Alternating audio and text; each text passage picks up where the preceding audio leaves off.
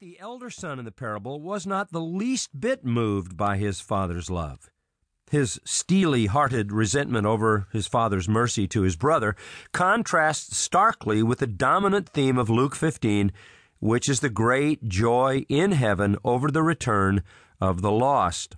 The central message of the parable, then, is an urgent and sobering entreaty to hard hearted listeners whose attitude exactly mirrored the elder brothers. The parable of the prodigal son is not a warm and fuzzy feel good message. It is a powerful wake up call with a very earnest warning. That point must not be lost in our understanding and appreciation of this beloved parable. Unfortunately, the lesson of the elder brother is often overlooked in many of the popular retellings. And yet it is, after all, the main reason Jesus told the parable. A good rule for interpreting any parable is to keep focused on the central lesson. It's not a good idea to try to milk meaning out of every incidental detail in a parable. Medieval theologians were notorious for that. They might expound for hours on the minute particulars of every parable, trying to find very detailed symbolic spiritual meanings in every feature of the story, sometimes while virtually ignoring the real point of the parable. That's a dangerous way to handle any scripture. But it's an especially easy mistake to fall into when it comes to interpreting the various figures of speech in the Bible. Parables are plainly and purposely figurative, but they are not allegories in which every detail carries some kind of symbolism. A parable is a simple metaphor or simile conveyed in story form. It is first and foremost a comparison. Uh, the kingdom of heaven is like this thing or that, for example. The word parable is transliterated from a Greek word that literally speaks of something placed alongside something else for the purpose of pointing out the likeness or making an important association between the two things. It's a basic literary form with a very specific purpose to make a focused analogy through an interesting word picture or story.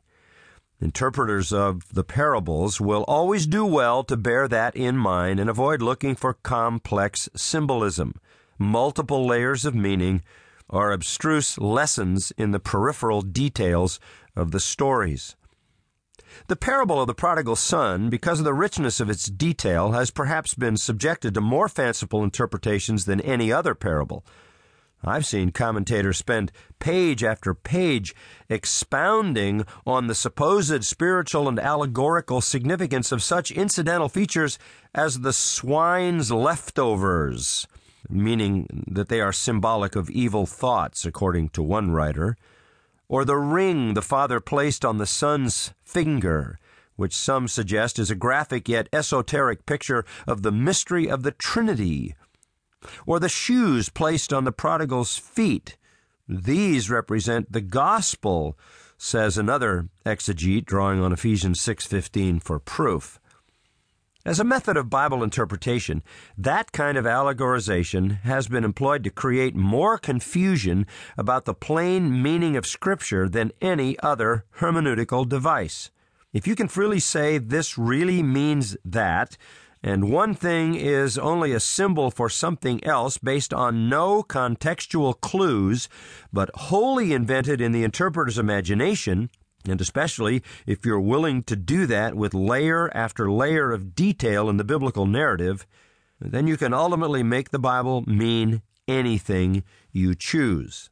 The invention of fanciful and allegorical meanings is never a valid approach to interpreting any portion of Scripture. And the obviously figurative elements in a parable don't change the rules of interpretation or give us license to invent meaning. In fact, when handling the symbolism of a parable, it is particularly important to keep the central point and the immediate context in clear focus and resist flights of imaginative fancy.